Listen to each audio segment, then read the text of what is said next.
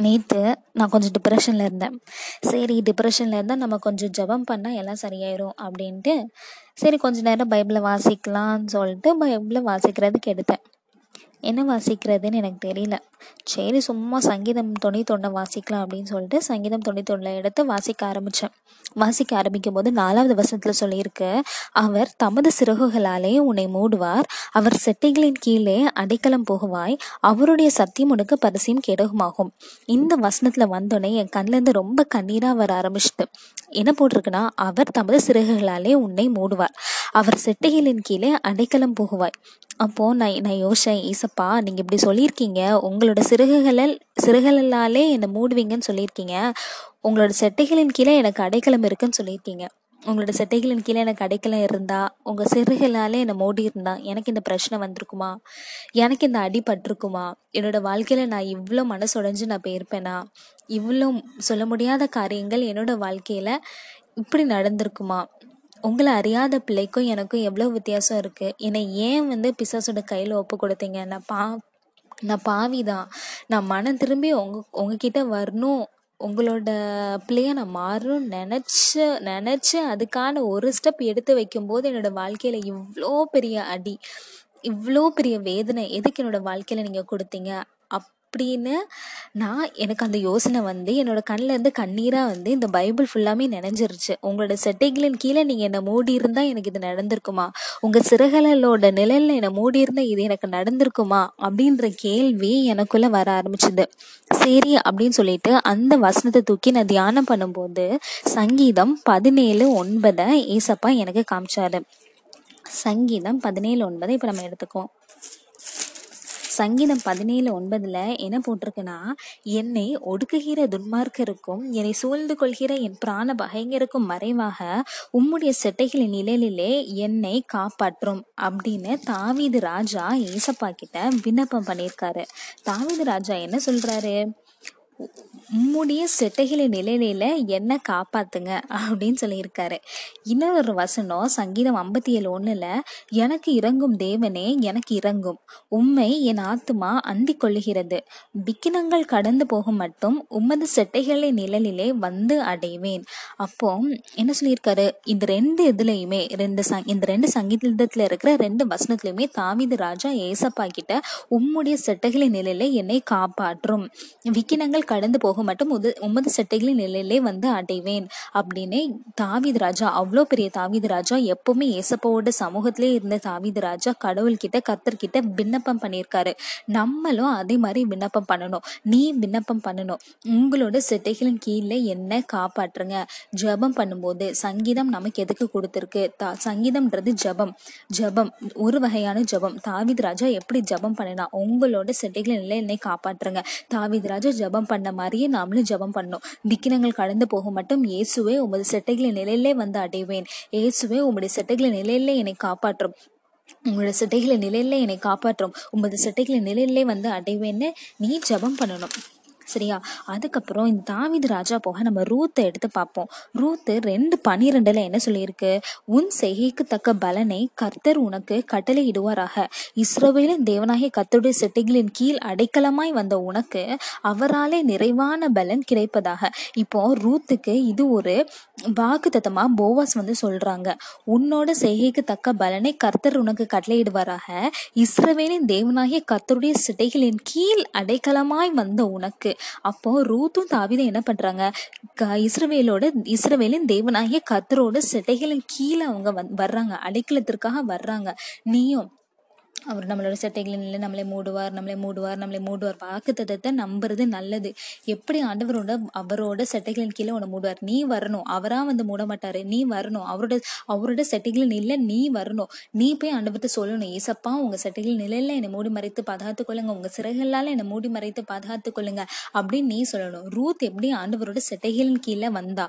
ஒன்னே விண்ணப்பம் பண்றது. இன்னொன்னு செட்டைகளின் கீழே வர்றதுக்கு இன்னொன்னு ஒன்று ரூத் ரெண்டு பதினொன்று நம்ம வாசிப்போம். அதற்கு போவாஸ் போவாஸ் பிரேத்திரமாக உன் புருஷன் மரணம் அடைந்த பின்பு நீ உன் மாமியாருக்கு செய்ததும் நீ உன் தகப்பனையும் உன் தாயும் உன் ஜன்ம தேசத்தையும் விட்டு முன்னே நீ அறியாத ஜனங்களிடத்தில் வந்ததும் எல்லாம் எனக்கு விவரமாய் அறிவிக்கப்பட்டது. ரூத்தோட புருஷன் செத்து போயிட்டான். ரூத்துக்கு பிள்ளை கிடையாது புருஷன் கிடையாது ஒன்றும் கிடையாது.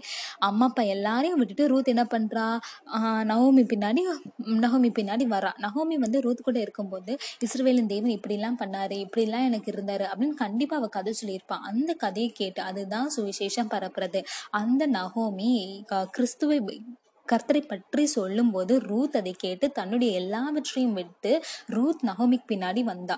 ரூத் வந்து நகோமிக்கு பின்னாடி வரும் வந்தா. ஏன் வந்தா? அவள் ஒரு மோவாபியஸ் பெண்.